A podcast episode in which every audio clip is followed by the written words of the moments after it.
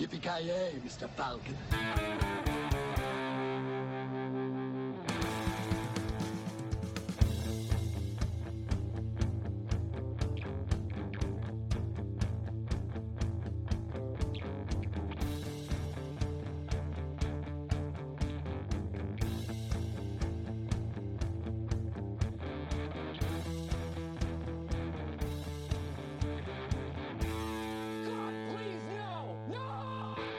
Innan avsnittet kör igång på allvar så ska vi säga att det här är del 1 av 2.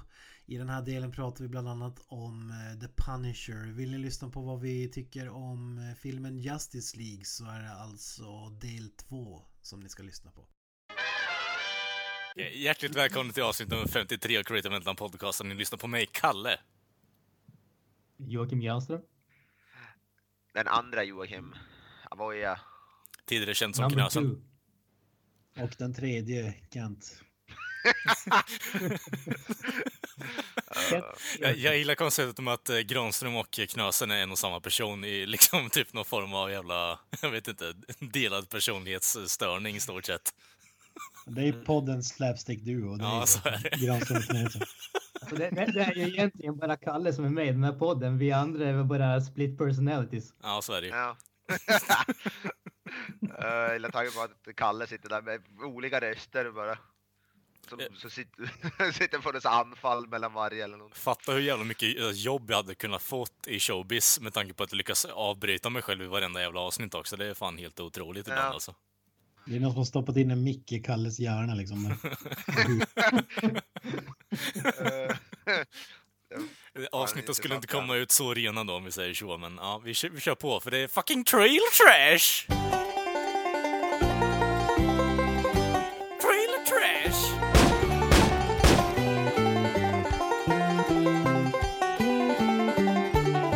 Yes boys, två stycken trailers har kommit ut nu. eh, Eh, och en av dem är ju då Deadpool-uppföljaren, Deadpool 2. Och eh, den här trailern heter då Wet on Wet. Hello there. Welcome back. I'm glad you could join me today. Let's just dive right in and run all the colors across the screen that you'll need to paint along with me. I have my regular old canvas here, wet and ready to go. Now, let's grab our trusty two inch brush here. Whack that off real good. Just beat it like it owes you money. Vad tyckte ni om första filmen grabbar? grym. Mm, samma här. Granström? Jag tyckte om den. den. Den är ju... Det kändes som att den nailade stilen som den försökte göra. Alltså det, det är liksom... Den, den tar sig själv på alldeles lagom mycket allvar, det vill säga i stort sett ingenting alls. Och sen har den bara kul med allting som den gör. Så att eh, jag tyckte om den. Den, den klickar stenhårt för mig. Mhm. Mm. Ja, den gjorde en- en perfekt Deadpool-film om man känner till karaktären. Så Yes. den gjorde ju som allting, allting rätt. Förutom möjligtvis som Marvel alltid en tråkig skurk. Men det är väl som Marvel signum lite grann. Mm. Men Eh, förutom det så var det måste riktigt, riktigt jävla bra. Måste faktiskt säga att eh, det är eh, deras marketing för filmen förra gången eh, var riktigt jävla bra. För det var mer att eh, Deadpool-karaktären tog över hela liksom PR-konceptet verkar som, för de gjorde massa trailers och posters som såg ut som chick flicks och massa sånt skit och coming of age-filmer som tjejer tycker om och är intresserade av i mestadels av fallen. Eh, så alltså, kudos till PR-folket på förra avdelningen. Alltså det, de har ju fan gjort det bra mycket bättre det här också med den här trailern. Alltså Bob Ross eh, eh, parodi, helt jävla underbar tyckte jag i alla fall. Ja. Eh, Fruktansvärt bra. Kent? I love cocaine. Ja, precis. Men vad kan man säga om alltså Bob Ross? Som, eh, vad är han? Han är som känd, vad är han? känd målare. Han är en eh, känd målare för att, typ, han är känd för att skapa magi från ingenting. Ja, Internets, jag vet inte, Harry, Harry- Harry Houdini i stort sett, fast med, ja, pensel och färg. Jag vet inte, det är sjukt imponerande att se några av hans jävla videos. På 20 minuter lyckades han, eh, alltså typ, göra om eh, massa färgklickar till något helt otroligt med eh, i alla fall bakgrunds, eh, ja, konst om man kan kalla det det, men det ser helt helt okej ut ändå alltså. Det är helt otroligt. Men det är väl, han gör eh, tutorials för hur man målar tavlor på Ja, typ. Är det tv-show eller en internetshow? Jag vet inte. Det Det var, en tv-show Ja. way back when. Jag tror väl inte på Bros död vid det här laget. Jo, han är död. Okej. Det gick på typ Han är kristna... helt okänd. Han är helt okänd för mig i alla fall, så Mm. där fick inte det skämtet till mig i alla fall. Jag hade ingen aning. Det var väl inte... Jag tyckte inte att det var... Jag tyckte inte att trailern var så särskilt eh, klickade för mig som du sa. Mm. Men eh, det, det man uppskattar är att den är, den är inte bara en vanlig trailer utan som du säger, han anstränger sig ju så in i eh, för den här karaktären och gör, gör något nytt så att säga. Jag är förvånad att, att inte fler Mm. gett sig på liknande grejer. Men det är det man gillar med den snarare än själva trailern i sig. Men idén med trailern gillar jag mer. Men det är hela grejen med Deadpool också, att man leker med konceptet. Det gillar jag med- den här marknadsföringen de har gjort med första filmen och den här nu. Alltså att man istället för att sätta in honom och visa vad som händer i filmen, sätter in honom i olika situationer och i stort sett ger en känsla för vad filmen kommer vara. Det kommer vara, det kommer vara kul när du kollar på filmen, vilket är slutsatsen av den här trailern, tycker jag i alla fall. Ja, men så, så är det ju. Alltså, hela, hela konceptet med Deadpool, åtminstone som den karaktären är nu och har varit ganska bra tag, är ju att göra narr av hela superhjältegrejen Ja. och i förlängningen i stort sett göra narr av allting. Alltså det, det är ju otecknad South Park, Ja. mer eller mindre nästan. Det kan man också säga, om jag, om jag får eh, Eh, om man kollar på trailern på Youtube så om man läser synopsisen på handlingen. Jag kan läsa upp den högt för den är faktiskt rätt kul tycker jag. Mm. After surviving a near fatal bovine attack, a disfigured cafeteria chef, Wade Wilson, struggles to fulfill his dream of becoming Mayberry's hottest bartender while also learning to cope with his lost sense of taste. Searching to regain his spice for life, as well as a flux capacitor, Wade must battle ninjas, yakuza, a pack of sexually aggressive canines, as a journey around the world to discover the importance of family, friendship, and flavor, finding a new taste for adventure and earning the coveted mug, coffee mug title of world's best lover. det, det, det är ju den typen av humor Ja. genom hela, alltså genom allting och Mm. jag tycker verkligen att det funkar klockrent med den här karaktären. Absolut. Oh ja. För Där, övrigt, där, där driver med, med att man refererade member berries och eh, saker som jag känner igen. mm. Sådana namn. Men samtidigt blir det som att han, han själv använder det liksom. Jo, jo. Ja. Rabbla upp massa. Det, var ju samma i trailern också. Så det var lite so-so tycker jag. Mm. Ja men så är det. Alltså, det. Det är just det här av fourth wall breaking. Han är ju medveten om hur absurt allting är. Det är det som är själva De- Deadpool, det är det här Mhm. fjärde väggen. Det är det som är, har väl alltid varit som lite signum för Deadpool.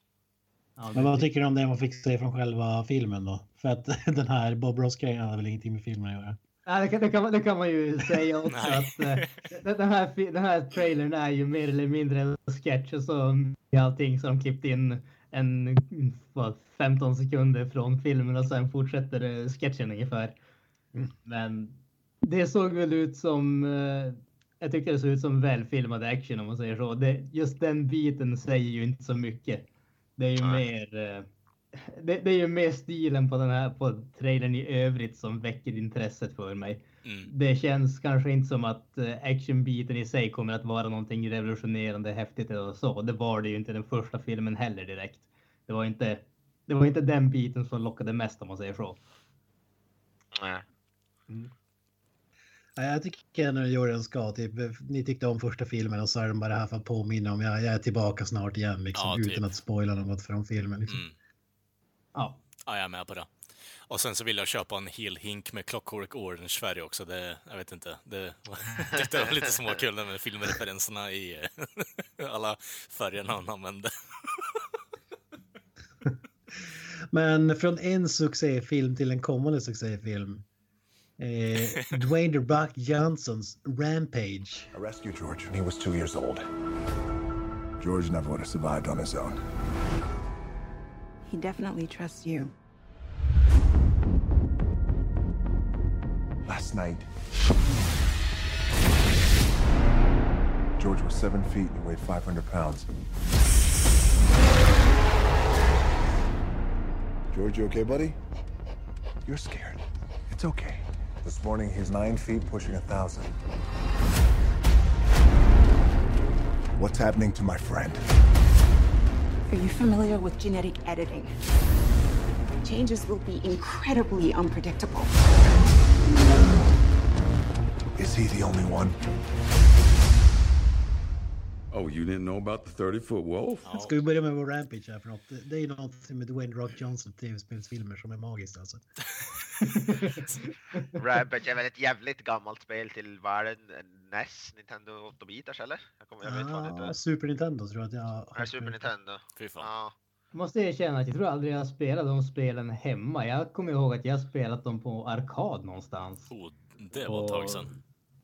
Ja, alltså jag, jag, jag är väldigt, nej, jag ska inte svära på det, men jag är ganska säker på att jag spelat det som arkadspel på Nej, det här är kanske inte så intressant för lyssnarna, men way back when när video, jag hade videoteket i Piteå och det var i buss, det som är busstationen nu. Jo, det är ett arkadspel från 86 läste jag. Det finns ju massa olika plattformar. Det finns till ja, Nintendo 8-bitars, det finns till Atari, det finns till eh, Commodore. Ja, det finns det jävligt många olika. Så det är, det är ett riktigt gammalt spel, 86 som sagt kommer ut. Man kan säga att spelet är väl i princip Godzilla fast med fler figurer. Ja. Stora, stora djur och monster som förstör byggnader i princip. Ja, King Kong typ också. I princip finns det med på ett hörn. och- Ja. ja, men det är sto stora monster. Var det bara Det, jag det som, är ju... Ja, fortsätt Kalle. var det bara jag som fick intrycket att eh, de hade typ splicat ihop och filmat eh, Jumanji och den här filmen samtidigt på- vid vissa scener som visades i trailern eller? Ja. Ja, det, det står ju att det är eh, typ är det skaparna eller producenterna av San Andreas också. Den Ja. här Ja. helikopterfilmen, det var ju jäkligt likt den. Och sen Nej. bland, skulle jag vilja lägga till Godzilla, Kongo och Mission Impossible. Ja, regissör, regissören är ju samma som till uh, San Andreas. Ja, det var så det var. Ja, och för övrigt, ni som är intresserade av MMA, Uriah Faber har en, Faber har en roll i den här filmen också. Fy fan. Åh herregud. Jesus Christ. Åh, det är ingen eh, favorit hos mig. Men... Eh, Om vi ska säga vad, vad tycker vi om eh, trailern i sig då? Alltså, jag, jag har ju sagt det här tidigare. Jag säger det igen. Allting som har med stora djur, monster, sådana grejer. Det, det, är liksom, det sväljer jag med hull och hår. Jag är ju stoked för den här filmen. Den verkar inte för, seriös för fem öre ungefär. Dwayne The Rock Johnson har ju charm som ingen annan. Det är gigantiska djur som bankar ner byggnader och håller på. Yes, all. Det krävs inte mer för mig. Ja, samma. Dwayne The Rock Johnson i Godzilla eh, setup liksom. Shut up and take my money. Som jag säga. ja, inte så, så men det är ett stort, stort minus för CGI som kanske inte var klockren, men det Ja. kanske blir bättre när den kommer. Ja, det såg ju för, såg ju för jävligt. Ja, det, är, det är ett halvår kvar tills den släpps. Så att, eh, ja, Ja. precis. Ja, jag vet inte, jag, jag är inte speciellt sugen på den här filmen alls. Jag tyckte den såg ut som en eh, sämre version av valfri King Kong eller Godzilla-film. Såg ut som en JPEG-film eller bild som de har bara klistrat fast på skärmen till och från, så jag vet inte. Med apan där i alla fall. Nej, Också, jag älskar ju Je- Jeffrey Dean Morgan med i den här filmen. Jag älskar Jeffrey Dean Morgan, så det, det, det var positiva för mig Mhm. med den här filmen. Eller trailern. ah, jag vet inte. Det, det kanske om det blir så här, om någon whim bara, ah, ska vi gå och se på Rampage? Ja, ah, kan jag väl. Jag kan skratta åt Dwayne Rock Johnson, hur mycket pengar han tjänar och karismatisk han är medan han slåss mot en CGI-apa liksom som han har befrändat i början av filmen. Är, är det Jeffrey Dean Morgan som är Negan i Walking Dead eller? Ja, Exakt. Han spelar ju verkligen Negan i Walking Dead också. Vilket förvisso är bra, men det är exakt samma till och med hur han pratar och liksom. Ja, ja. Ja, det är det ju. Men han är ju badass. Com- the comedian i Watchmen är han också. Ja, just det. fy fan. Uh, och just det, det, är så- det är så, eh, på tal om ja, Justice League som vi ska prata om serien, men Joe Manganiello är ju med den Ja. också. Spoiler alert.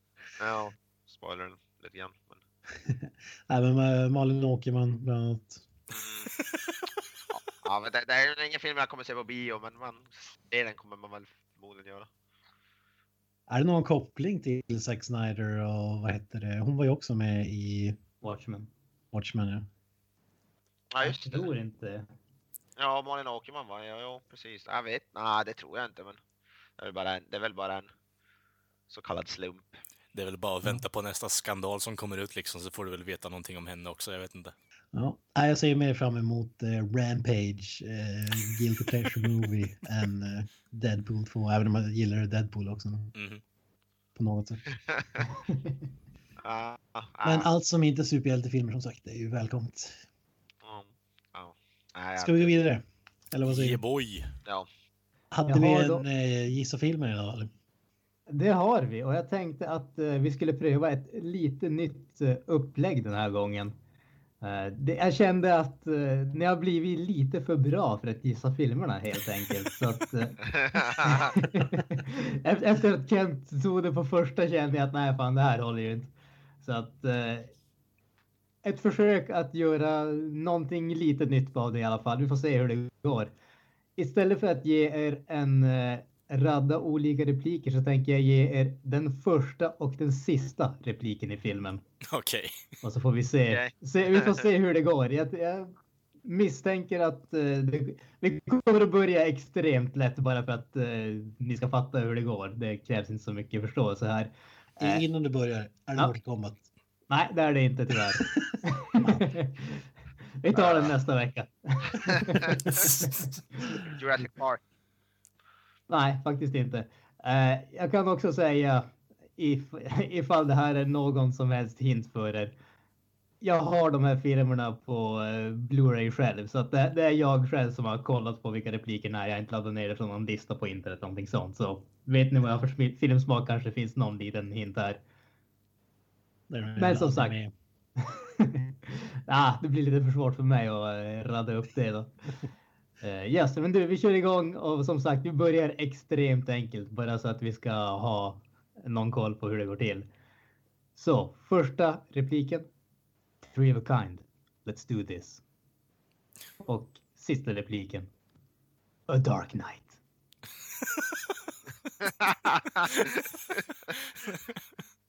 oh, Jesus. Jag förutsätter att vi alla Alltså, vet vilken film det är. Ja. Ja, vilken är det? Ja, Det är det... dark. kanske. Ja, kan det vara det? Yes. Okej. Inga frågor på hur det här går till? Nej. Bra. Ja. Då drar vi igång med eh, den första riktiga så att säga. Och eh, vill ni ha hints så kan ni få det sen, men vi börjar utan såklart. Ja. Första repliken. Is everything in place? Och den sista repliken. Where we go from there is a choice I leave to you. Kan du ta första repliken igen där bara? Hellboy. Nej. Is everything in place? Uh, antingen någon heistfilm eller någon konspirationsteorifilm, jag vet inte.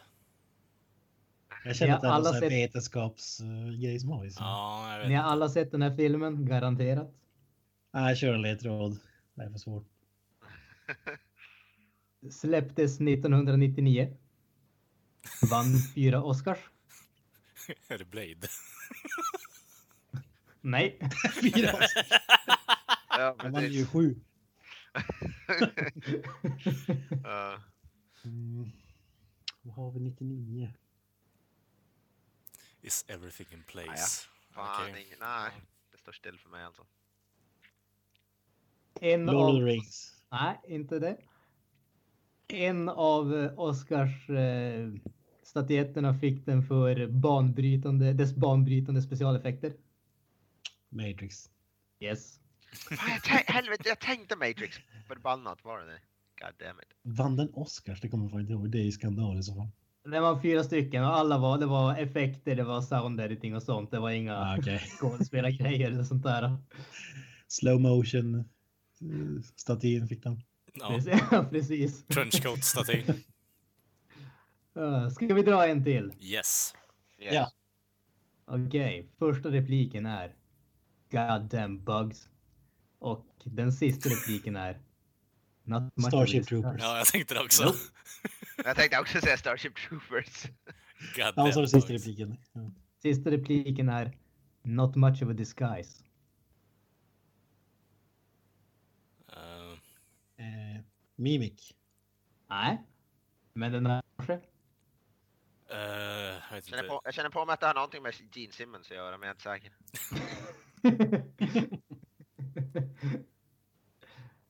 Släpptes 1997. Om Mimic är nära, det betyder att det är samma regissör eller samma Mimic typ av film? 2.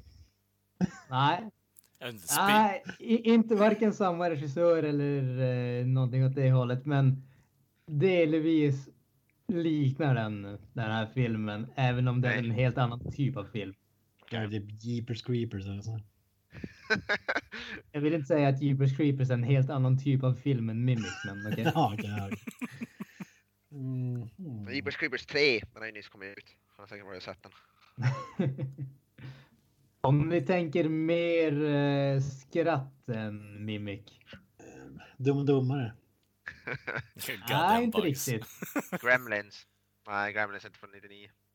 Insekter har en stor, eh, stor del i den här filmen. Eh, Mumien. Nej. Men nu börjar vi närma oss stilmässigt. Okej. Som är lik Mimic och Mumien. Vad fan har vi då? Tänkte säga Indiana Jones typ. Men, Jason Goes to Hell, jag vet inte. Nej. Actionkomedi. Actionkomedi, ja. kan det vara någonting typ Shanghai Nights, något liknande då? Men den har väl inga insekter i. Är det typ Men in Black? sånt? Yes, Men in Ja, Black. Men in är Black, det. ja. Fan, Kent är inne på det här. Det är ju hans favoritfilm. Ja. ja, exakt. Yes, ja men du, det var de, eh, de två eller tre om vi räknar med Dark Knight som jag hade. Jag tyckte det här var eh, ett välkommet avbrott. Jag tror vi ska pröva den här varianten några gånger till i alla fall. Vi kommer gå tillbaka till det gamla konceptet sen i alla fall, så vi kör på.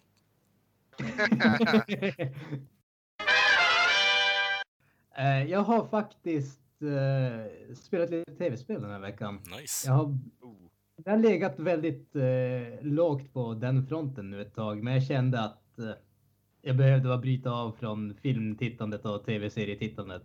Och eh, inhandlade Dying Light på eh, ESN. Nice. Det är, ja. Jag har ju pratat om, jag tror att jag har pratat om det tidigare, att jag, jag har lite svårt för open world-spel. Alltså det, det tar alldeles för lång tid och jag blir trött på dem. Jag, det är som inte riktigt min grej, men någon gång i sänder känner jag ändå att det är kul att bara springa runt och döda folk och sådana saker. Så att eh, då, då blev det Dying Light som är ett eh, open world-spel från första persons perspektiv i ett eh, något ställe i typ Mellanöstern där man har råkat ut för ett zombie outbreak och man springer då och parkourerar eller vad man ska kalla det. Eh, upp på hustak och kastar sig från hus till hus och sådana grejer. Det är, ah, det är faktiskt riktigt kul tycker jag. Det är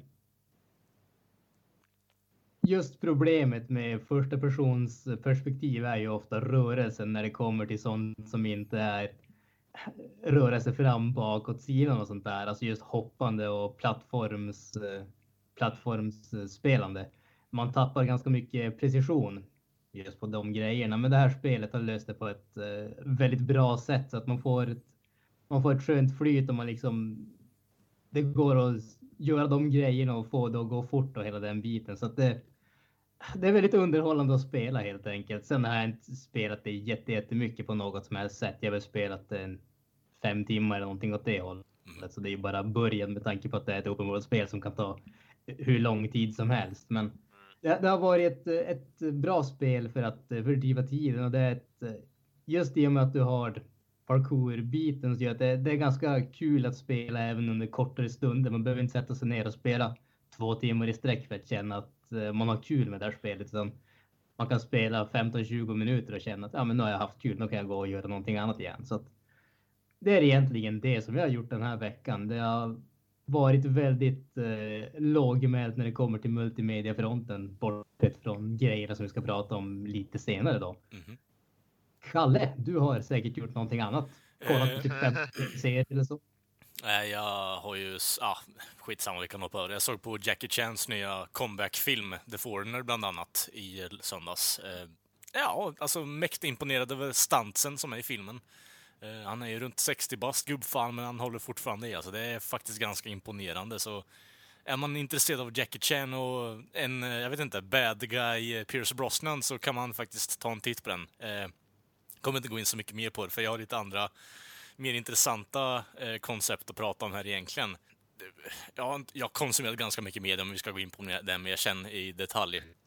Men jag har även börjat eh, eh, repa med mitt gamla band, så det, det har blivit jävligt kul faktiskt. Eh, så det är torsdagar nu framöver så ska bli det och eh, spela lite musik med eh, ett eh, gammalt band jag hade. Så Kalle and the Heartbreaker. Ja, precis. Ja, det gamla pojkbandet. om, om det ändå vore så väl. Eller Kalles med Z. Ja, fy fan, fy fan vad vidrigt. Fy fan vad vidrigt. Åh, det känns ju så jävla passande alltså. Mm. Ja, ja, nu får du förklara det själv där.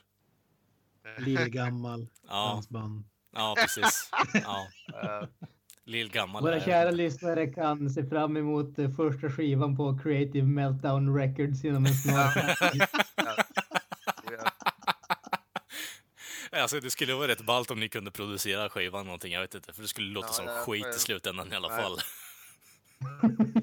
För valfritt skråmål eller skråmålspris. Den ena sidan drar i att man ska låta mer alternativt och som Korn, och medan den andra liksom, nej vi ska ha klassisk metal din jävel, och så börjar slagsmål och slapfight på mixerbordet där inne liksom. Jag tror på det. Nej, Jag ser, jag ser framför mig hur det är i bandet där. Det, det är liksom Metallic som kind of monster Ja. gånger tusen liksom. Stora egon. Ja, Nej, Då vill, då vill ju veta, vem, vem är Kalle? Är han Lars? Är han eh, James? Eller Han är hund- 100% Lars. jag ser det när de sitter och de ska, vet du, audition och de ska det där är de, vad heter det, True Hill och de säger att ni- ja, Ja. han får två miljoner dollar och sitter de där samma med det så här, typ såhär, du får 200 spänn.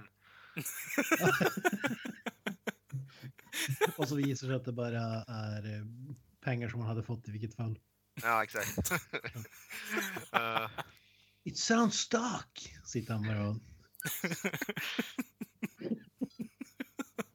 Ja, fy fan.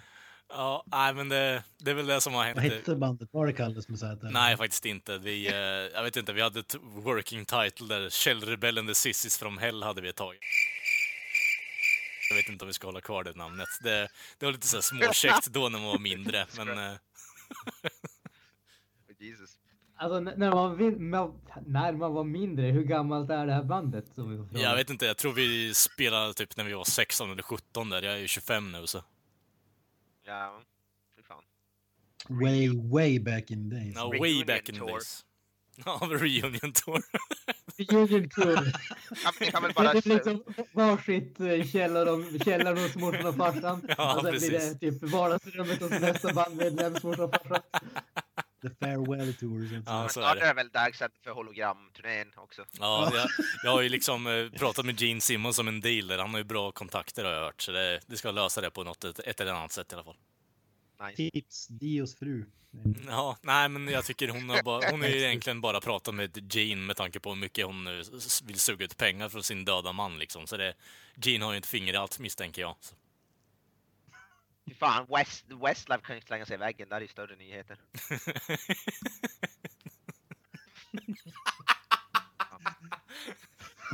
Alltså, alltså, ni, ni, borde ju, ni borde ju säkra er framgång genom att göra covers på Backstreet Boys och Westlife och Boys to Ja. Men och Ja, jag tänker, mig att, jag tänker mig att man Ja, kan det få en bra liksom, plats för att ha typ öppningsakt åt Westlife i slutändan när man just spelar cover åt dem. Det- Jag tror det kan funka faktiskt. Ja, jag ser framför mig att få en notis från Aftonbladet på mobilen. Bara, Bing! Kalles reunion. Äntligen Kalles. bra reunion. Kalles back, alright. Hur mycket cringe kan man Ja, packa jag in på... ja, hur mycket cringe- lite grann. Knö, knösen, vad har du något att Ja. har bland annat på Kevin Spaceys svanesång, eh, The House of Cards.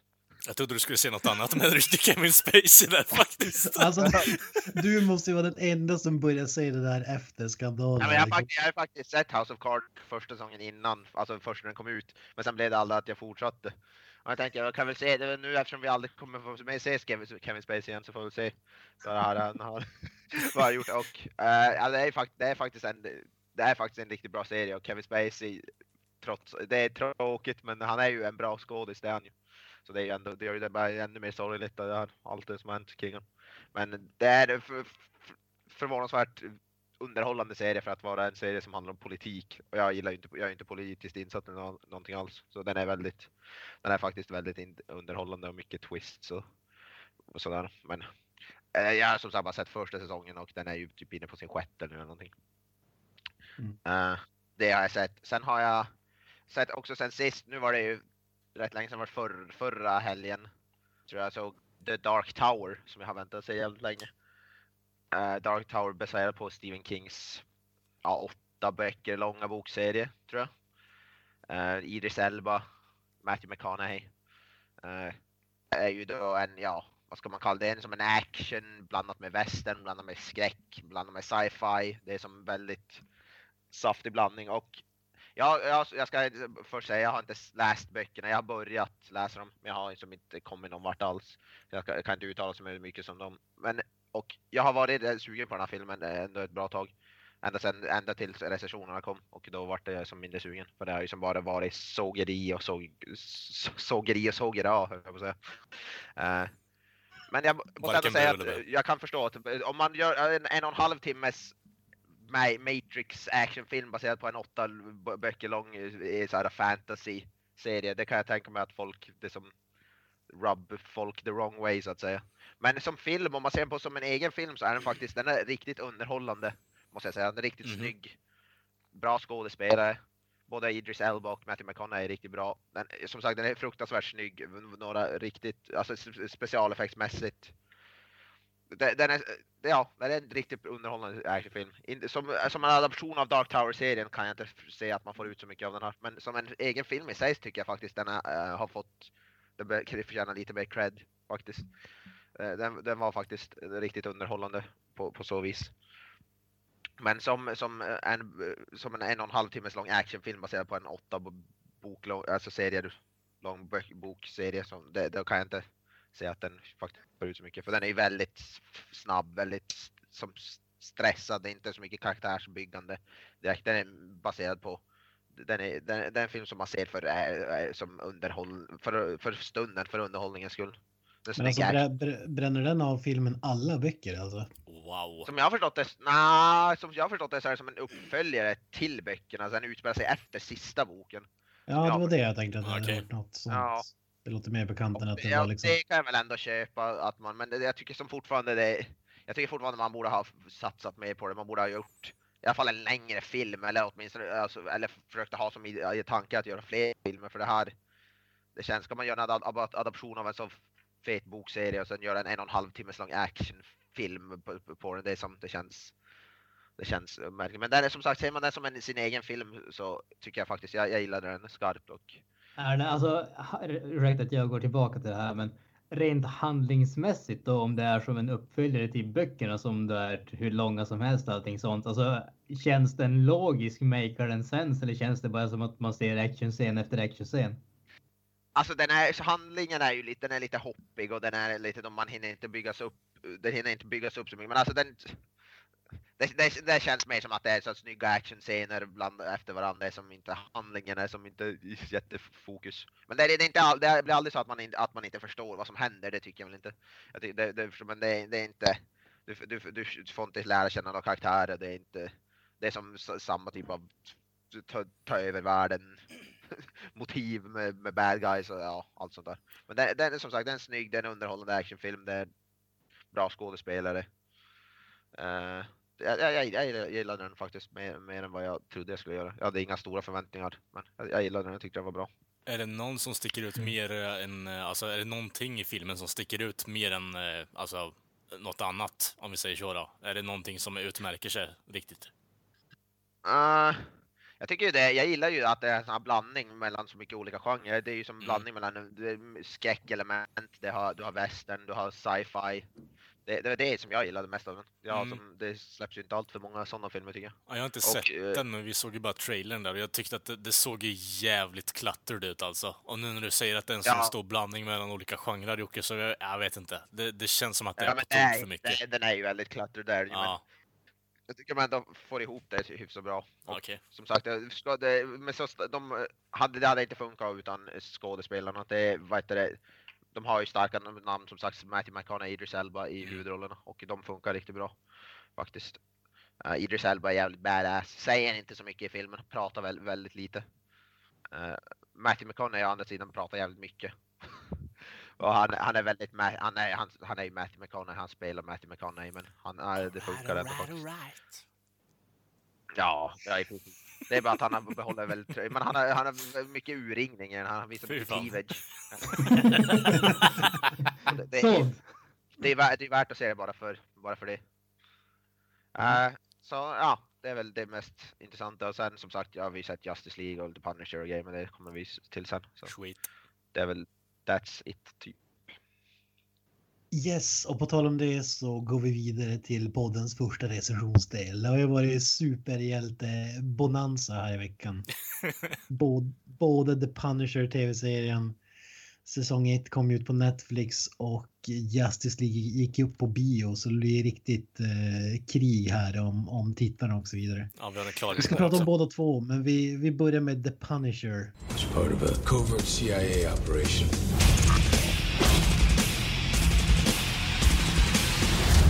Charge wants me dead. Homeland. The FBI. Everybody's part of this. You and me, we want the same thing. So work with me. On condition. I'm gonna kill them all. Yeah, I can live with that. Granström, kan du dra eh, handlingen först eller premissen liksom för alla kanske inte vet vad har sett alla Marvel-serier liksom. absolut. Eh, Punisher som du då säger är ju en av eh, hjäl hjältarna inom situationstecken eh, från Marvels serietidningar. Han var ju det här. Den här serien är ju då en fortsättning på första halvan av vad man såg i Daredevil säsong 2 som också handlade om Punisher. Men grunden till den karaktären är ju då att han är en marinkårssoldat vars, som kommer hem från kriget och kort därefter så blir hans familj dödade och han ger sig egentligen ut på en eh, hämndhistoria där han tar ihjäl så många bad guys som möjligt mer eller mindre på diverse våldsamma sätt.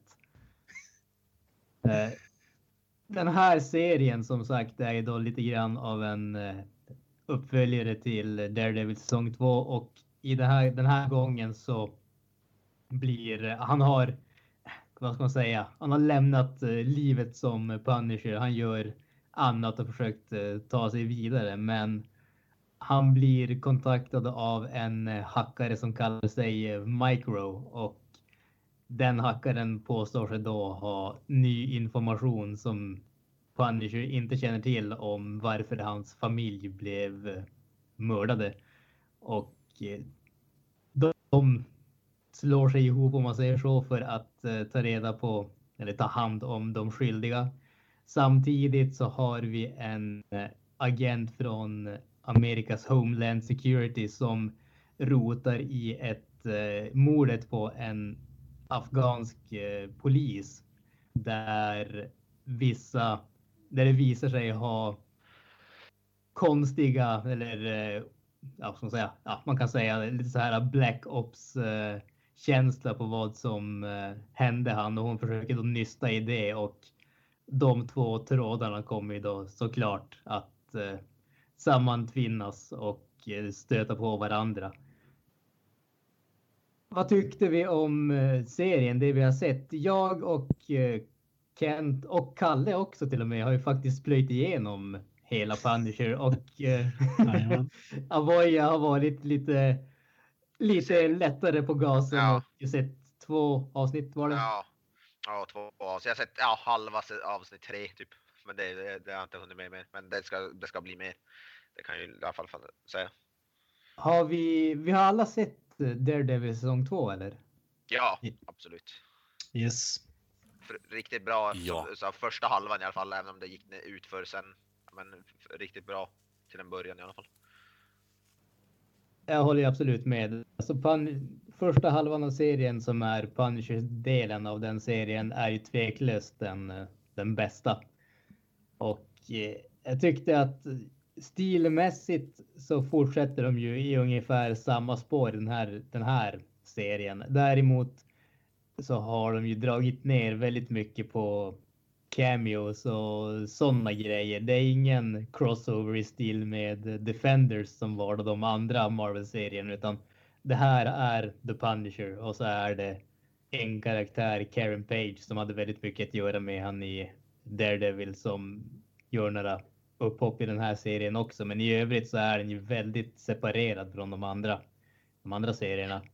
Vilket enligt mig i alla fall fungerar definitivt till den här seriens styrka. Jag är ju... Jag kollar ju på eh, Metacritic score innan när den här serien släpptes. Och den hade ju inte fått speciellt bra betyg. Jag tror att den låg på 50, 56 eller 57, det vill säga sämre än Defender. Så ingen av oss var ju ett stort fan av den serien. Så jag hade ju, jag, jag, jag kände ju att hjärtat sjönk i bröstet. Alltså jag liksom tänkte att här har de äntligen fått chansen att göra någonting nytt som är annorlunda och så sumpar de det ungefär.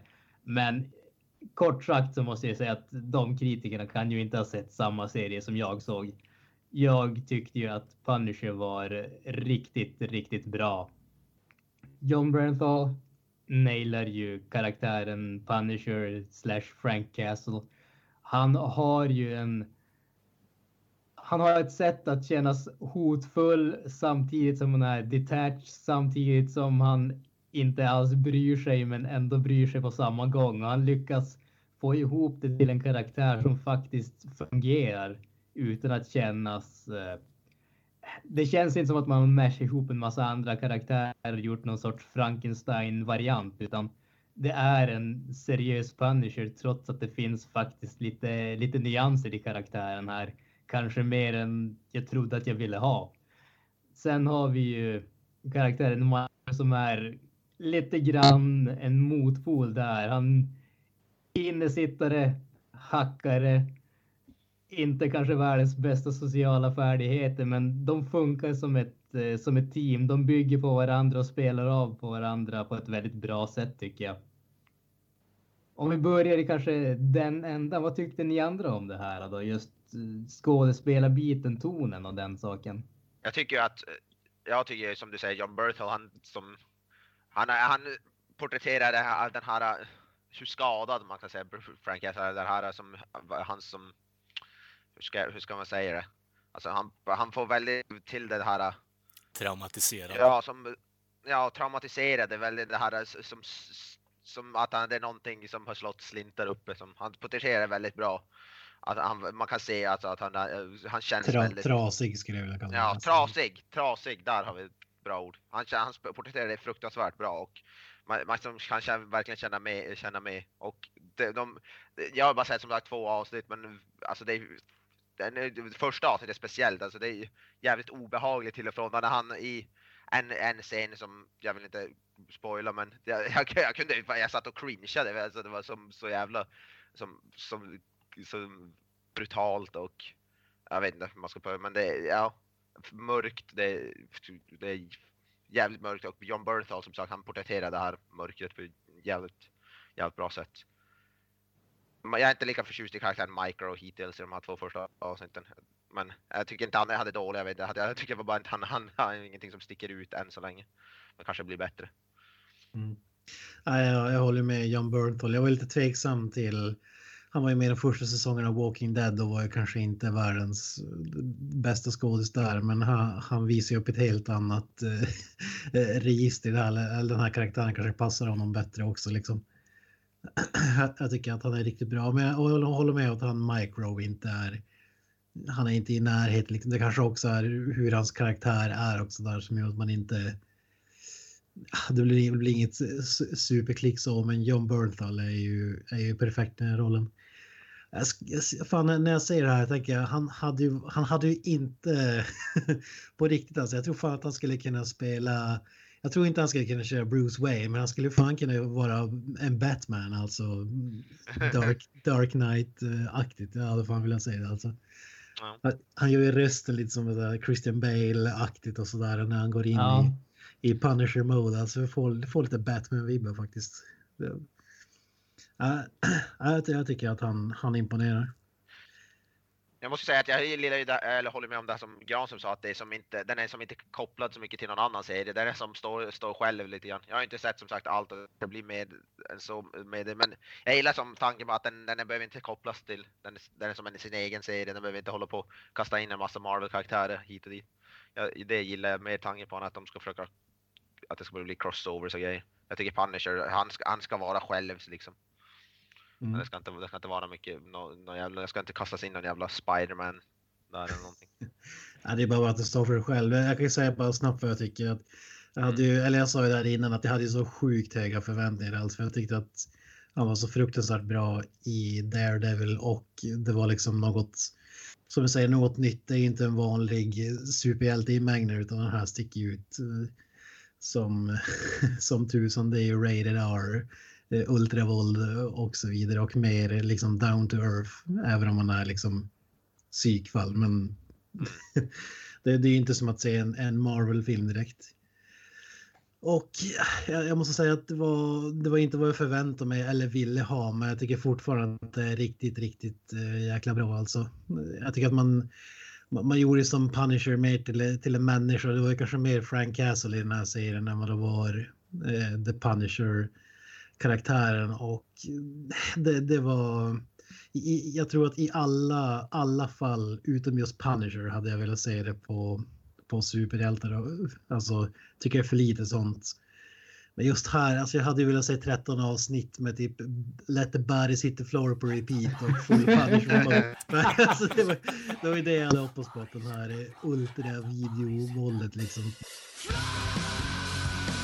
Ja, det, det var, jag tyckte det var så otroligt häftigt i, i Daredevil-serien när det började gå lös. Och nu har inte läst en Punisher-serietidning sen jag var kanske 7-8 barre men det känns som att Punisher var mer som eh, som att vara i den serien att han, han bara maler på, han vill döda alla, han vill inte släpa någon till rätta eller sådär utan han vill bara kötta och eh, sen är det personer försöker hålla honom, hålla honom tillbaka liksom. Han var ju lite, lite väl mycket tillbakadragen. Alltså jag hade kanske inte hållit eh, att göra, som jag sa, 13 avsnitt med, med ultravåld bara och sådär. Men jag hade velat lite mer än det faktiskt, även om det finns, finns en hel del sånt. Men jag tycker att man hade kunnat ösa på ännu mer faktiskt. Ja, alltså jag håller ju med där till viss del i alla fall. På de sista avsnitten, nu ska jag inte spoila någonting, men de blir ju definitivt eh, rejält rå men det finns definitivt delar innan dess där det känns som att de har varit förvånansvärt eh, återhållsamma. Men på det stora hela tycker jag ändå att eh, alltså den här serien känns ju mer klassiskt actionbetonad än de, eh, de andra serierna i det här Marvel Netflix-universumet, vad man ska kalla det. Kanske till viss del just för att vi har inga häftiga superkrafter eller någonting sånt, utan det är en vältränad snubbe som har en jäkla massa vapen och han vill ta död på en jäkla massa människor. Sen så tycker jag att, som du pratar jag tror att det här, är det den längsta Netflix-serien? Är det det? Har Men... de andra, för de andra har väl varit, så har det inte varit tio avsnitt tror jag. Ja, eller där är väl första säsongen var riktigt lång eller? Känns som att Luke Cage var typ 20 eller typ 18 avsnitt så jag vet inte. Ja i vilket fall som helst. Alltså det känns. För mig kändes det ändå som att de hade kunnat korta ner serien lite grann. Jag tror att tio avsnitt det hade varit eh, en ganska perfekt längd för den här serien och jag känner speciellt eh, i mitten av serien så den tappar lite fart just när det blir eh, ännu mindre Punisher och ännu mer Frank Castle socialarbetare. Den biten tyckte jag väl kändes ganska onödig, men Bortsett från det så tycker jag att eh, serien håller riktigt, riktigt bra. Sen givetvis, och det, det, det, är ju ändå en serie. Det finns alltid små saker man kan hacka på, man kan peta på, tycka att ja, men jag skulle hellre vilja ha det här, det här, det här, liksom, sådana saker. Men jag tycker på det stora hela så har de gjort en, en serie som är riktigt, riktigt välgjord. Den har en väldigt annorlunda känsla och atmosfär jämfört med de andra serierna. Och eh, skådespelarprestationerna tycker jag ligger riktigt, riktigt eh, högt uppe, speciellt så som sagt med John Bernthal som jag tycker nailar den här rollen. Han, jag skulle säga han och eh, Charlie Cox som Matt Murdock i Daredevil det är de två som är standouts. Resten har inte varit så imponerade, men de två, alltså det, det är liksom, mm. det, det är A-class. De, de, de, vet vad de håller på med. De gör det riktigt, riktigt bra. Ja, jag håller med dig att det är lite utdraget, i, framförallt i mitten av serien någonstans. Jag vet inte om man hade kunnat kapa, men i alla fall hoppa, hoppa längre fram i tiden och göra de här uh, sista två avsnitten kanske li, lite längre. Ja, det är vad jag tycker. Jag tycker att första avsnittet var ganska jäkla svagt. Förutom sista kvarten liksom när man fick, fick tillbaka lite glimtar av, av Punisher sådär. Men, men som, det är som sagt riktigt, riktigt bra. Men eh, vad säger du Kalle? Du har inte sagt så Nej, eh, men alltså det här är... Ursäkta. Det är eh, alltså... Det här är ju vad jag har velat ha från en Punisher-film sen, eh, ja, jag vet inte, Dolph Lundgren-filmen där. Eh, Fast med någon som kan artikulera orden de säger bättre, i stort sett. Nej, men alltså, den är 10 av 10 alltså. Ja, det, det, är en bra film alltså, get, don't get me wrong alltså, men den här, den här eh, serien eh, har fan i stort sett allting som jag skulle vilja ha i en Punisher-film alltså. Det, du har Frank, Frank Castle, du har traumat, du har liksom nermeningen. Eh, första avsnittet där så tänkte jag, jag sa ju det till er alla i gruppen där då, att eh, Alltså första avsnittet var inte riktigt det jag ville ha där. Eh, för det finns ett tillfälle, det är ingen spoiler det här nu, när eh, Frank eh, kör över eh, två människor med en eh, van eller last, en, en liten lastbil i stort sett. Eh, och de klipper bort och man får inte se när huvudet liksom öppnas upp, eh, alla Punisher i stort sett när det är ultravolt deluxe. Eh, och då tänkte jag bara, boo! Kommer det vara så här hela jävla serien eller? Nej, det kommer det definitivt inte vara. De kommer trappa upp det ordentligt för er som kollar på det där. Det är, är så pass nära Punisher du kan komma. I modern tid, i alla fall i eh, rörlig media, skulle jag vilja säga. Eh, helt underbar, alltså, kemist, eh, alltså kemi där mellan eh, eh, honom och Micro. Eh, förhållandet där byggs upp så jävla bra. Det blir så här, först är de eh, mot varandra hela jävla tiden och sen så bygger de sakta och säkert upp någon form av ja, men kamratskap och förståelse och eh, tillit till varandra. Jag håller med om att det är lite utdraget där eh, till och från på mitten. Absolut. Allting kan inte vara 100% perfekt här. Men eh, alltså efter att ha sett den rakt igenom, eh, alltså där i helgen när den släpptes i fredags, så bara matade jag några avsnitt här och var. Eh, och så vips vips var jag klar med serien. Och ni kände ju säkert också grabbar att det här var fan en serie som man kunde mata på för man var så jävla intresserad av vad som skulle hända härnäst. Har jag fel eller? Alltså jag, jag såg den ju jag, håller helt med dig. Jag såg den ju i två sittningar mer ja. eller mindre. Jag såg först sju avsnitt och sen sex avsnitt. Ja, så att, eh, det liksom, jag bara plöjde. Ja. Ja, ja det man kan ju säga att den tredje storylinen som jag tyckte var bra, men jag tycker att man hade kunnat spara den till liksom säsong två eller någonting. Det var ju eh, Frank Elsons polare har en stödgrupp för gamla eh, Army vets. Ja. Som, och man får följa en kille där som liksom har vad ska man säga, kan man säga att han har blivit knäckt av kriget i han har PTSD. Afghanistan eller Irak? Eller mm, han har PTSD kan man säga, kort och gott. Ja, precis. Det var, det var riktigt bra. Det var riktigt obehagligt sådana gånger också. Alltså, mm. det, jag tycker det där är intressant och då, alla som har varit iväg på krig och sånt där, de påverkas ju psykiskt. Jag tycker man har hört, eller hört från eh, bekanta svenskar som har varit iväg som liksom deras eh, världsbild ändrar sig liksom och de, får, de har ju saker som de aldrig kan radera. Något som, som man säger försvinner eller lämnas kvar där liksom mm. av en själv. Och jag kan ju bara tänka mig att det är ju Disneyland jämfört med vad amerikanska soldater får, som varit med om sådär. Så jag, jag tycker det, det, det, det, är, det är intressant liksom och jag tycker att det var riktigt bra, bra gjort. Det var, det var obehagligt där närmast mitten någonstans där. Jag tyckte det var också riktigt bra. Men jag tycker att man hade kunnat spara. Jag ska inte spoila vad som händer med den personen, men det hade man kunnat ta längre fram tycker jag. Men jag är med på exakt vad du menar där. Alltså, det i sig hade man kunnat bygga upp någon form av skurk i slutändan också. Att man drar det ut det lite längre, precis som man gör med den här storylinen som ändå är grundläggande i själva serien. För den, alltså, bara den håller ju upp hela serien. Att det är konspirationsteori, bla, bla, bla mina, vem dödade min fru, var, varför gjorde de det och så vidare och så vidare.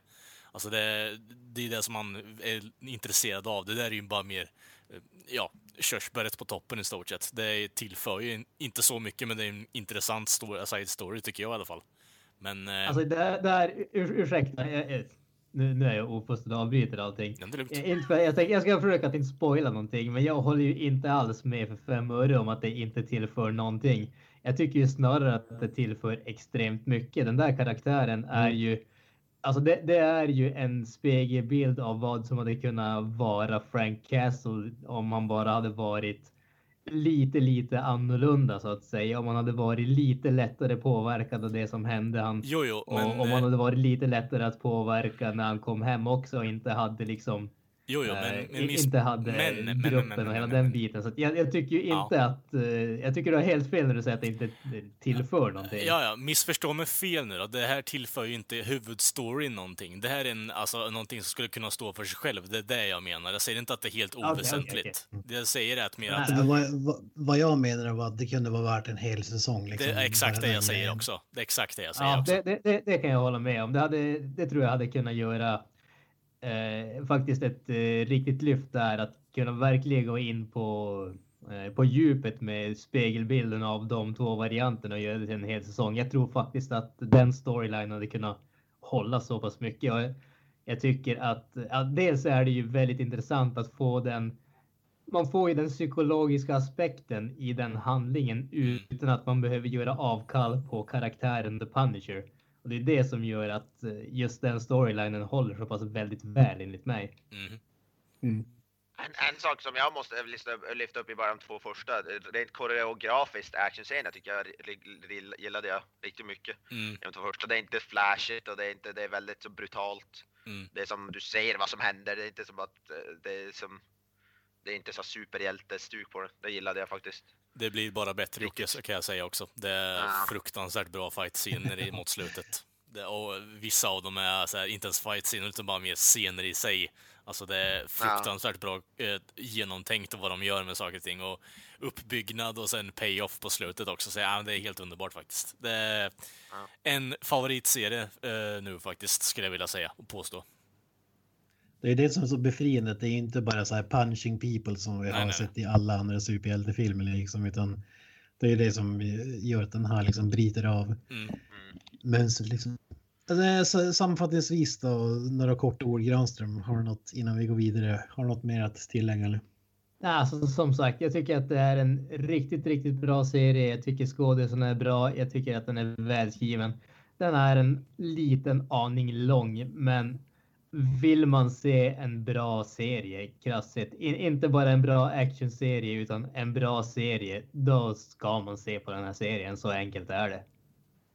Jag vill ju bara säga en sak, Clancy Brown. Ja. Där var jag positivt överraskad. Jag hade ingen aning om att han skulle vara med. Nice. Kungligt. Kungligt. Nej men äh, jag kan ju säga, jag har som sagt två avsnitt. Jag vill se mer. Jag, jag, jag älskar det jag sett hittills. Det är det är så befriande att se en film baserad på serietidningar som inte äh, är superhjältar som, som vad heter det, har lite balls och vågar, vågar göra någonting mer, lite mörkare, lite vuxnare. Det är, som, det är bara bra. Vi har inte fått någonting riktigt bra från Punisher förutom Daredevil säsong 2. fått, det finns bara tre, jag har inte, nu har inte jag sett Dolph Lundgren-filmen. Men ja, jag har talat om bara alltså, sättet den här Thomas Jane-filmen med John Travolta som skurk. Det är ju kanske, kan, kan ju bli bättre än det. Det kan ju, kan ju, inte, kan ju inte bli annat än bättre än det. Och nu har vi fått någonting som faktiskt, och jag, Punisher har alltid varit en favorit hos mig så nu har vi fått någonting som kan leva upp till det namnet. Så jag, jag vill bara se, nu är jag sugen på att se mer. Jag ska plöja igenom resten av säsongen. snarast möjligast. Yes. Fan, tar tar man bort Travolta från Thomas Jane-filmen, då är den filmen magisk. Ja. Alltså, om Jag älskar ju jag älskar ju Selena slåss mot ryssen när det spelas klassisk musik. Ja. The Rush. Kung. Ja, Ja, helt underbart. kung. Nej, men alltså det, för min del är det väl mer eller mindre alltså årets serie. Ja, jag skulle nog fan vilja dra den bold statement alltså. Det, det är fucking årets serie. Det, jag, jag kvittar i vad som kommer här efter alltså. Att vi har lyckats få en bra Punisher-representation i media, eh, rörlig media, är helt fucking underbart. Eh, så Ja, det är fan eh, årets bästa serie för min del och jag ser definitivt fram emot om de gör en säsong två och gör något intressant koncept utifrån det också. Inte bara att det blir en massa mer, nej, mer nej, äh, nermejning, även om det skulle vara intressant att få det också. Så eh, faktiskt 10 av 10 på den här, säger jag. Oh, jävlar. Ja, äh, som sagt, jag tycker att det var riktigt, riktigt bra. Jag ha- jag hade dock förväntat mig något helt annat och jag ville säga mer meningar liksom. Ja. Mer, mer, mer eh, action än... eh, jag tycker det var li, lite vä- väl mycket Frank Castle för, för min smak i alla fall. Jag, tycker inte att, som Granström säger, jag tycker inte att den, eller du tycker att den var för lång. Jag tycker jag hade kunnat säga dubbelt så många avsnitt, men att man hoppade lite av de här karaktärsbitarna som, som med Micros familj och så vidare och, och när Punisher, ah, det, eller Frank Castle, det är några sådana avsnitt som känns väldigt utdragna liksom. De hade kunnat hoppa, hoppa vidare till något annat, eh, till exempel ultravåld. Ja, Ja, men jag, jag rekommenderar den helt klart. Det är ju, så- i, ja, som Kalle säger, det är väl bla- bland, bland det bättre i, i serieväg som har kommit i år i alla fall. Man måste tänka mer, men Better Call Saul det här och Ja. eh, South Park väl för mig. Bra blandning där. Jag är med dig på... Nej, men det är ja, absolut, absolut värt att se. Det är, absolut för mig är det Daredevil säsong 1 och 2, sen är det den här Punisher och sen är det långt, långt ner är de övriga Marvel-serierna. Jag skulle nog fan sätta den här högre upp på listan. Alltså det, det är nog den här. Eh, jag tycker fan ändå om säsong 1 av Daredevil. Alltså det är fruktansvärt bra. Och sen så kommer två, eh, säsong 2 av det. Och sen så, ja, resten. Jag vet inte, Luke Cage, eh, halv, första säsong, halva, halvan av säsongen ligger väl på fjärde plats där i så fall. Resten kan brinna en eld eller något liknande. Eh, vi går vidare. Yes! Scream for me Long Beach! Scream for me Long Beach! Vi kastar oss in i ett svepet. Gene Simmons! Från Figure Kids. Kids. Snål jävel. Snål Nej. jävel. Mig som Nej, jag har rockband. Jag har hört att han har blivit bättre. Han är inte lika snål längre. Jaha, har han skänkt till Rädda Barnen eller? Ja, typ. Fy fan. Fy fan, breaking news. Eh, nej, men för nytillkomna lyssnare, han spelar då i Kiss, ett så kallat amerikanskt rockband. Eh, ja, drar sig inte för någonting. Det var ju länge sedan vi hade riktigt saftiga Gene Simmons News, men jag kan glädja, ja det är väl del av glädje här, men han är ju i blåsväder rejält. Jag vet inte om ni har sagt, sett det eller? Ja, alltså när du säger sådär så undrar jag, har han någonsin varit utanför blåsväder eller? ja men det här, eh, han har, han är portad från Fox News. Okej. Ja, det- Pray tell. Eh, jag kan läsa här direkt från Aftonbladet, direkt ur artikeln här. Okej. Eh, Kiss-basisten är portad från nyhetskanalen efter ett inslag där han skulle lansera sin bok On Power. Utanför kameran anklagas han för att förolämpat anställda, dragit pedofilskämt om Michael Jackson och blottat överkroppen. Blottat överkroppen kändes väl som en herregud. svag, svag grej på det stora hela tycker jag. Men okej.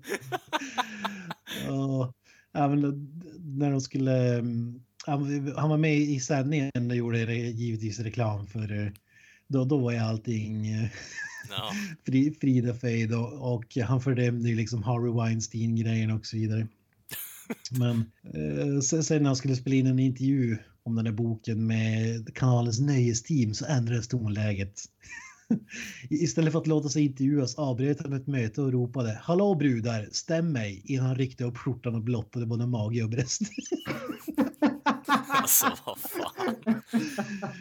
Ja, men det här då. Han blev inte mer populär när han började dra Jackson-skämt och knackade två Fox-anställda på huvudet med sin bok. Det följdes av skämt om deras intelligens där han refererade till ljudet som boken gjorde när det inträffade, när det träffade deras skallar. alltså.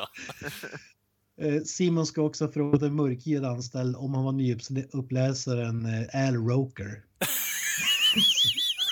Som ett rasistiskt skämt.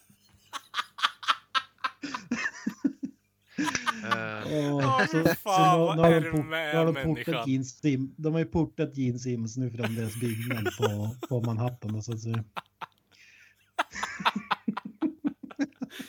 säga. Åh, Nu herregud. har de en bild, nu har de, en, nu har de så här, i vaktkuren har de en bild på Gene Simmons. Ja, jag som- tänker väl bli så dåligt. de ska stoppa honom så att han inte kommer in. Jag tänker det blir så här dålig tobaksaffärsbomning liksom, att de sätter så här jävla JPEG-bild på A4 framför den dörren där liksom Gene Simmons can't come into this building. Banned for life. Äh, vi går vidare, vi stannar i musikens värld. AC/DC har ju tappat en medlem så att säga. Malcolm Young har gått bort. Japp. RIP. Ja. Ja. Kalle, du är ju största AC/DC-fanet här. Och Vad kan du berätta om Malcolm Young? Eh, Malcolm Young var väl i stort sett bakbenet i hela AC/DC, alltså ve- sp- eh, spelar väldigt enkel musik, eh, men alltså kraftfull musik. Eh, tråkigt att eh, dels demensen där, eh, jag är fullt ärlig nu också bara, det är sjukt segt att prata om det. Jag älskar det här bandet, jag tycker att han, han har varit en stor, alltså, jag vet inte, alltså svårt att förklara. Men jag vet inte. Stor influens. Ja, precis. Tack. Um, Var, var han med i bandet hela tiden, Malcolm Young? Eller? Malcolm Young var ju med han från början. Ja, det var han. Han startade ju Ja. bandet med Angus och eh, sen så gled de runt där och höll på. Men alltså, det, jag vet inte. Malcolm Young är ju väldigt omsedd i musikvärlden som, för att vara en väldigt bra rytmgitarrist. Och det är jag fan beredd att stå bakom. Alltså, det, han, alltså det märks inte så mycket när man lyssnar på musiken. Men tar man bort hon, hans element i låtarna då tappar du så fruktansvärt jävla mycket för han är så on point när han spelar rytmgitarr så det är inte sant. Och eh, han har en väldigt bra känsla för eh, eh, melodiskt spelande också om man lyssnar på typ eh, låtar som Soul Stripper. Det, det är, ja, jag vet eh, ordvalen på texterna på ACDC, det är sexrock eh, och eh, eh, droger liksom. Så det, det är bara köpat. Men fruktansvärt bra musiker. Eh, tråkigt att dels demensen tog honom och sen så blev ju jobbet avslutat nu det kanske var för det bästa egentligen att slippa hålla på och vara grönsak för det tror jag inte någon vill vara så, ja, RIP. Ja, här 2014 lämnar han bandet. Yes. Eller skulle ta en paus på grund av sjukdom. Men, Ja. ja, det blev. Eh, Stevie Young hoppar in då istället. Jajamensan. Raka rör. Young eller vad? Ja, precis. Ja, äh, vi säger väl RIP får man säga. Ja. Ja, det är bara att spela liksom Hells Bells här i bakgrunden också så kör man på. Ja, vi har ju på svensk mark har vi också en RIP. Rickard Wolff har ju gått bort Mm. också efter han var inlagd på sjukhus eh, Cancer. under hösten vad jag förstod. Ja, cancer. dog mitt i inspelningen av Änglagård 45.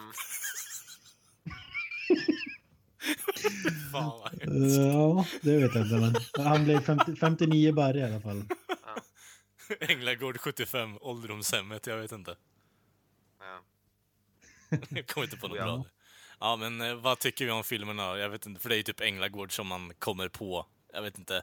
Man får, man får ju inte glömma bort att han var Scar i Lejonkungen heller. Ja, det, Ja, där, det- ja, det, det är det jag har mest koppling. Jag har inte sett någon Änglagård. Fy fan. Scar, jag, jag, jag känner han som... Ja. Ja, jag har lite story där på tal om det. Jag, jag träffade ju honom. Jag bodde i Göteborg för x antal år och det här var väl 2005, 6, 7 där någonstans. Mm. Så träffade honom på en blöt utekväll på Park Lane som det heter. Jag vet inte om det finns kvar än, men i pissoaren där. Alltså, det- det är du och dina ordval idag Kent. Blöt utekväll och stå på pissoaren med Rickard Wolff. Vart kan det här gå i slutändan? Jag tänker bara gyllene dusch liksom. Eller liksom att... Alltså, Eh, vi, vi, vi behöver inte sitta här och döma Kent för han, vad han har gjort i sitt tidigare liv. Låt oss bara njuta av en god historia. yes. Jag, jag, jag vill inte, men han säger blöt utekväll och sen pissoar. Vad, jag vet vad som hände på den pissoaren. Ja, det var ju många, det var ju ett gäng män då i, i, i, det här rummet så att säga. Det blir bara bättre. och Ja, det var det jag tänkte säga. Ehm, minns inte riktigt ordagrant, det var några promille eh, fe, på fel sida av eh, gränsen så att säga. Men hur som helst så hasplade det ur mig att fan vad bra du var i Lejonkungen.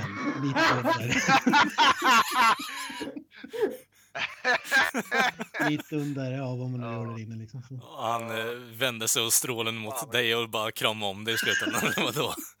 Ja, han garvade väl bara och, och sen eh, sågs vi aldrig mer. Så. Okej. så det, är- det är min eh, Wolf-story. så att The one that got away. Lo- Love at first sight. Ja, the one that got away Ja. liksom. Ja, precis. Ja, han var trevlig. Vi pratade lite mer om mer än det, men det, det är ju det som, var höj, höjd, som man minns så att säga. Ja, Vad bra det var i Lejon. Att det var Lejonkungen du drog upp också. Ja, hans mest creddiga jävla Ja, Han- är forever scar så att säga. Oh, ja. Ja, Vi, vi säger väl RIP där också så att säga. Yes. Oh, ja. Ja, det var allt för nyhetssvepet den här gången.